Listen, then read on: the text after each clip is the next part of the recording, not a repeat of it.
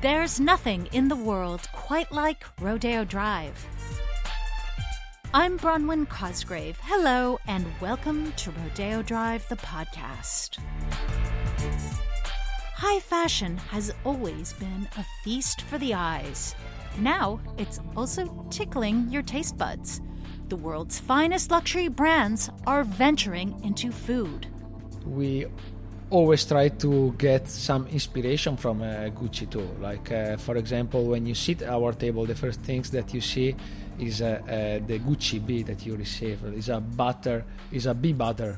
We'll meet the man whose culinary journey has taken him from the mountains of Italy to Beverly Hills. That's Mattia Agazzi. He's head chef at Gucci Osteria da Massimo Bottura on Rodeo Drive. And we'll hear from a famed fashion designer who has just opened a family restaurant, Humberto Leon. Fashion is all about storytelling. And I think storytelling in food, I think those are big commonalities. Armani, Fendi, Gucci, Prada, Ralph Lauren. The top brands often serve food to VIPs at their fashion shows, even during the pandemic. But now some of the world's finest chefs are collaborating with designers and brands to open restaurants and launch gastronomy ventures. You could call it an entree into the brand at a democratic price point. That's according to Kathy Gohari. She's president of the Rodeo Drive Committee, and she's been watching the food and high fashion fusion trend.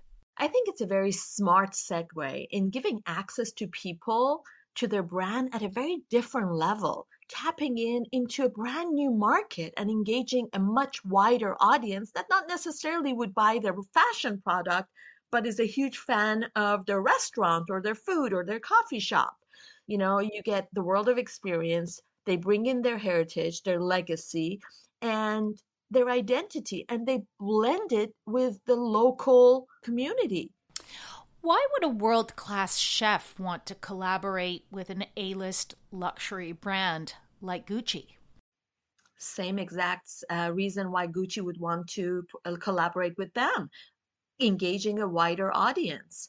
The chef that partners up with Gucci, all of a sudden, the entire world knows about him. and they are opening a whole new audience um, that is attached to the brand that otherwise they would have no access to.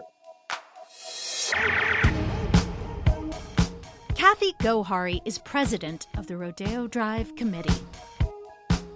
In 1995, Massimo Bottura and his wife Lara Gilmore launched Osteria Francescana in Modena, Italy.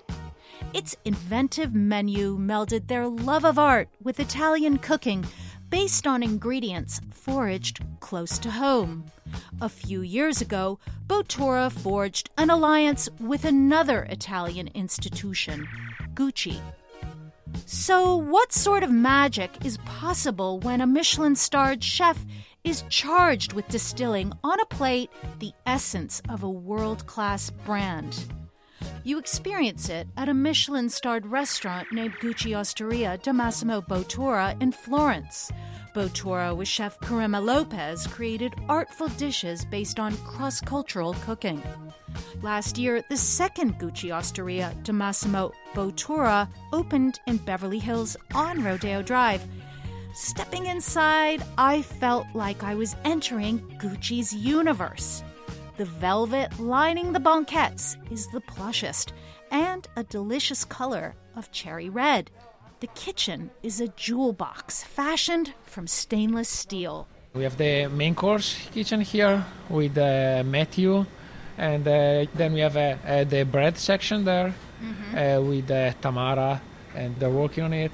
And then we have the pasta section. This is Chef Mattia Agazzi. I met up with him at Gucci Osteria.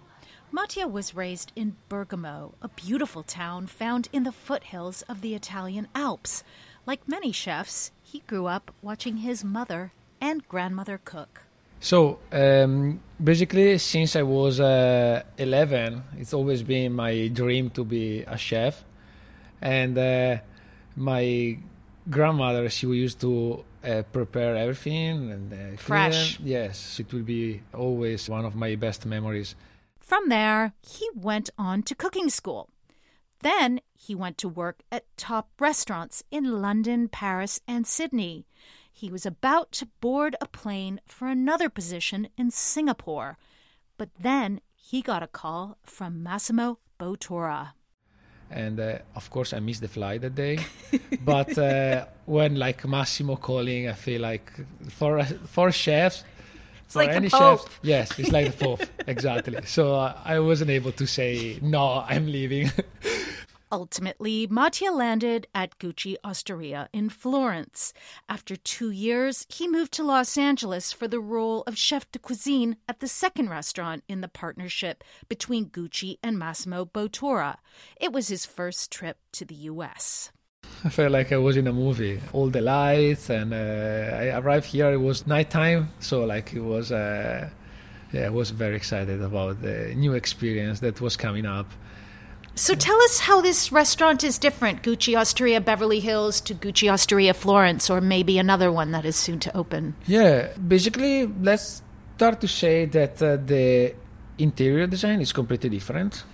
Of course, the menu. Uh, what's happening in Florence is a Karime that uh, twisting the Mexican culture with Italian ingredients, and what's happening here is like uh, um, the Italian kitchen with uh, twisted with uh, uh, local ingredients. The dishes on the menu play to a fashionista's love of color and texture, as well as a foodie's appreciation for great cooking with local ingredients. It's Instagram heaven.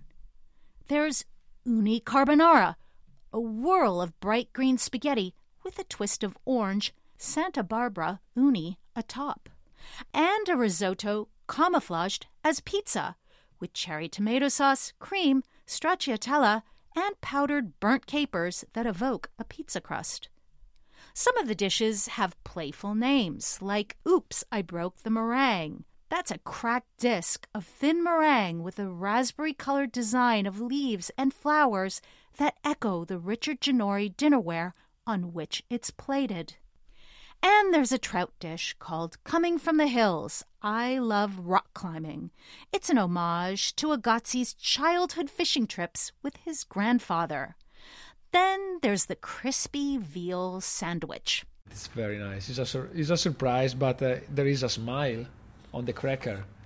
So we think like we thought that was like after uh, this year of uh, uh pandemic and uh, we went through we thought it was the best way to bring a smile was with a sandwich that has the shape of a smile. So it's like kind of funny when you receive it at table too. I look forward yes. to tasting it. Yeah. How does Gucci Osteria connect to the essence of Gucci? So how does the cuisine maybe connect to what you see on the runway or the red carpet? Uh, I would say is that uh, we always try to get some inspiration from uh, Gucci too. Like uh, for example, when you sit at our table, the first things that you see is uh, uh the Gucci bee that you receive. Is a butter, is a bee butter, or like uh, our Ginori China that we're using here, and from Florence. And uh, Tamara, she created this dessert that match perfectly with the Gucci style. Yeah. So, tell us about living in Los Angeles and working in Beverly Hills. It's far away from where you were born in Bergamo. Yeah, uh, it's far away, but um, I always feel as if I'm home.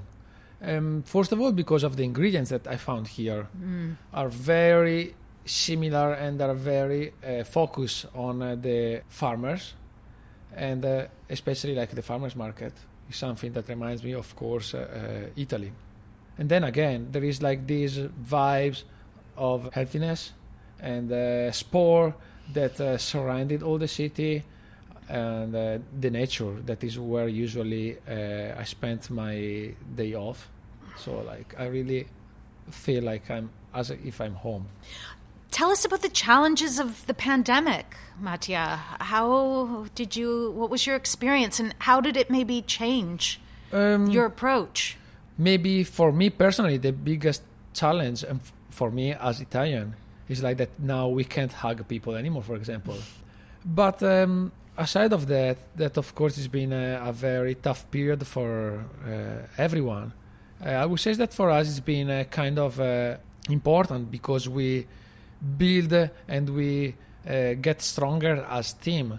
Basically, what we did, we uh, collaborated with the Hollywood Food Coalition and we serve almost 10,000 meals uh, during the pandemic for um, people in need.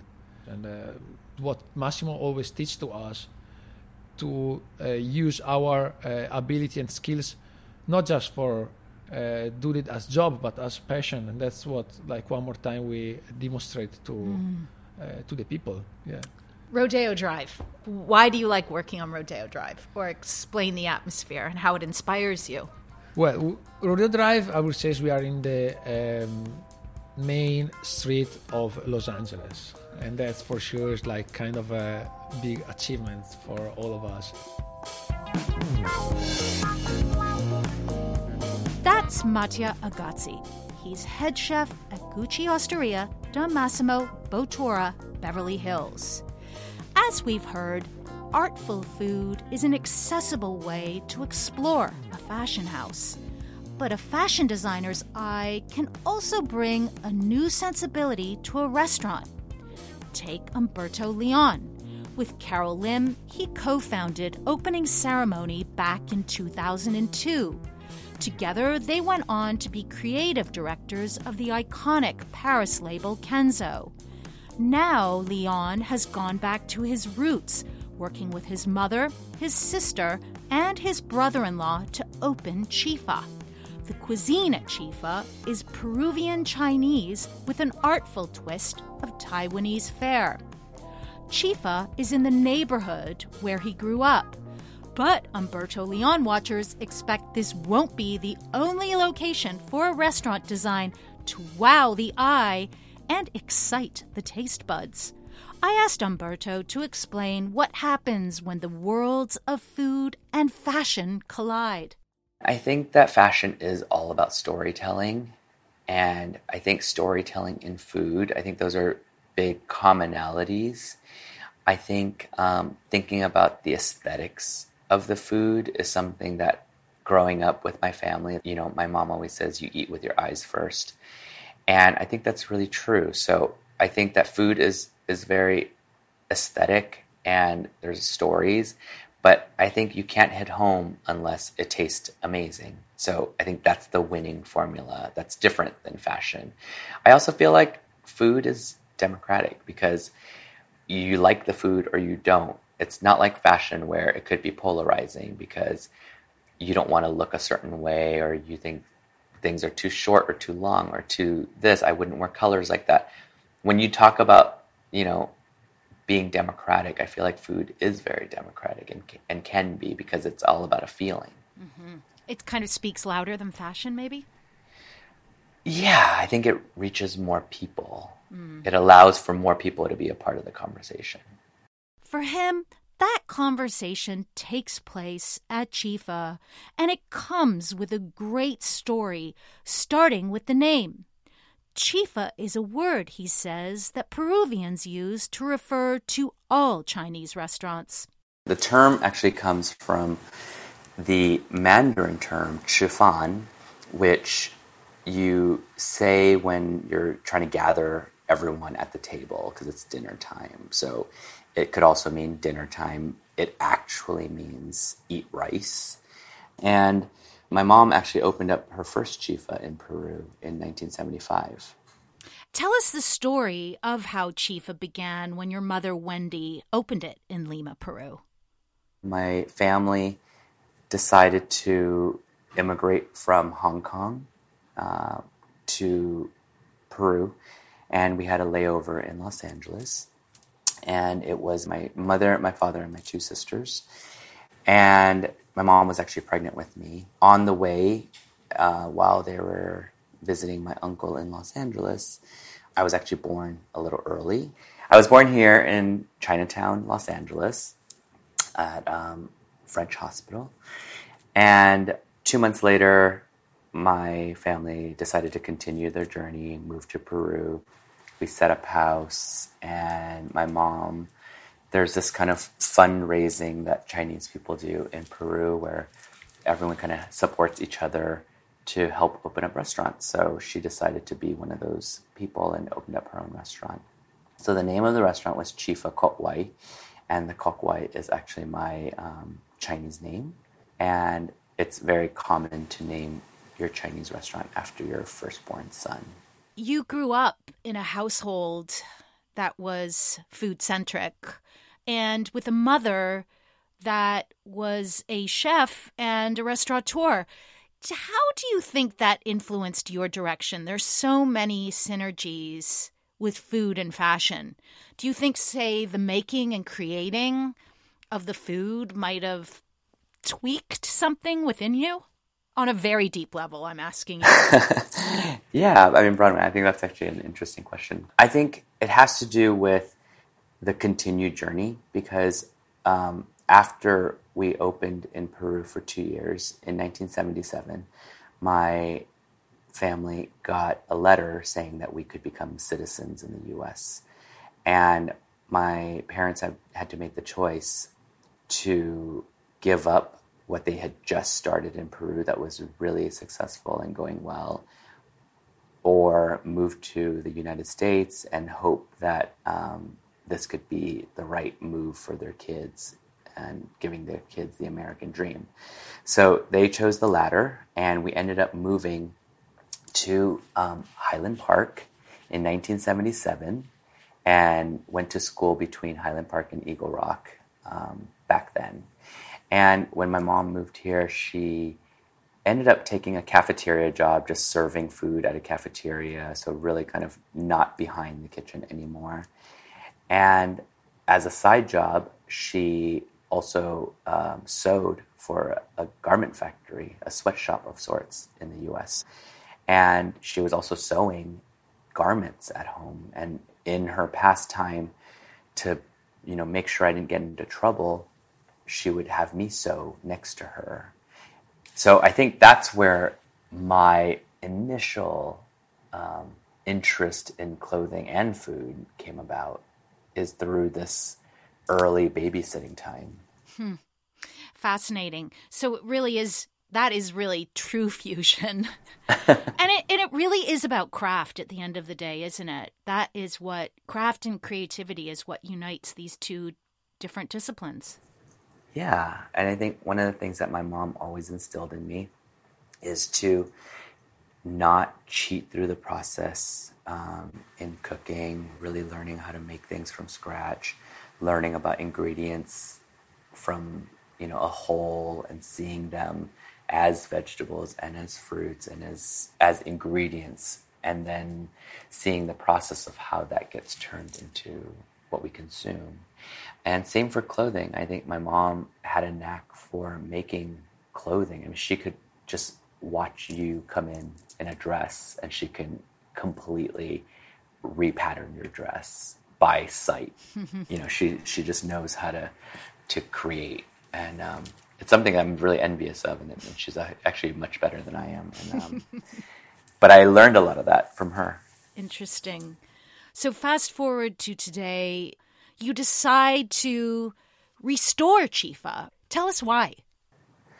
Yeah, I mean, you know, I think fashion is something that I love, and it's always going to be a part of my world.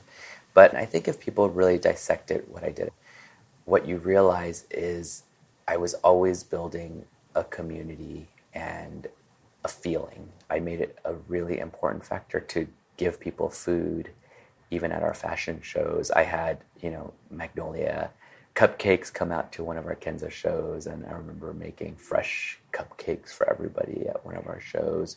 We had Momofuku come and make their cookies, and food has always just been a part of, of the process of entertainment and enjoyment and celebration.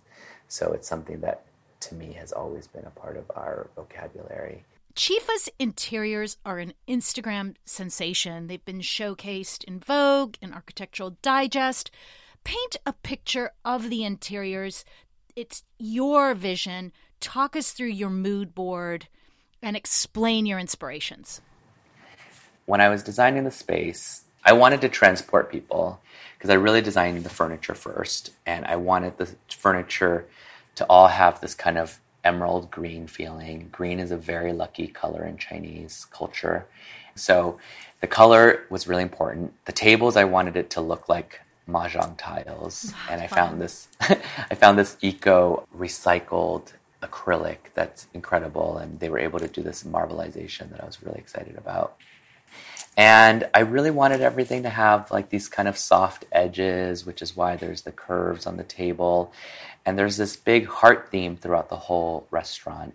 Um, because I, as I was trying to think of a symbol that could be Chifa, all I could thinking about was our family. And I thought I wanted something really obvious that could show that this is a family of love and we wanted to share that love to our consumers. And then as I was thinking about the space, I could have easily gone and said, let's do a very chic, white walled, simple space. But I really wanted people to walk into something that they wouldn't imagine that they would be in.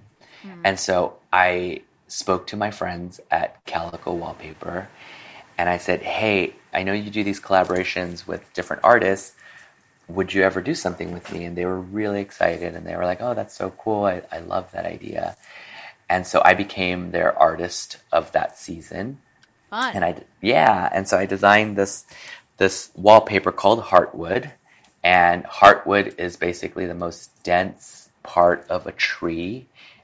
Yeah. And I really love this kind of, um, this gold bronze color that's in the space. Um, I just wanted there to feel this, this celebration. And I'm really um, inspired by Wong Kar Wai. I mean, his movies move me like no other, and visually, they're some of the most impactful movies I've ever seen. And Syd Mead, he's one of the most you know celebrated futurists out there. He designed skylines like for downtown LA that are barely even they're becoming what they he drew now and there's still so much more to, to become of it. And so this kind of juxtaposition between Syd Mead and Wong Kar Wai really kind of gave me some feelings and moods I really wanted the space to evoke. And that's what Chifa became. Tell us about the cuisine. It's based on the concept of fusion, but I believe your brother in law has moved it on beyond Cantonese and Peruvian. Tell us how. So my mom, when she opened up her original chifa, she always said, "I want this to be a place, and this is in Peru. I want this to be a place where people visiting from China would come in and say, "Oh wow, like this is really authentic Chinese food." And so when we decided to reopen Chifa, um, obviously my family had been cooking Peruvian food quite some time. And like I said, we never fused the cuisines. So it wasn't ever like a Chinese Peruvian fusion. It was Peruvian food in its purity sat alongside Chinese food. So really what we're saying is the cuisine at Chifa is our family meal. It's what you would eat in our home, but now served in a restaurant. That was Humberto Leon, fashion designer turned restaurateur.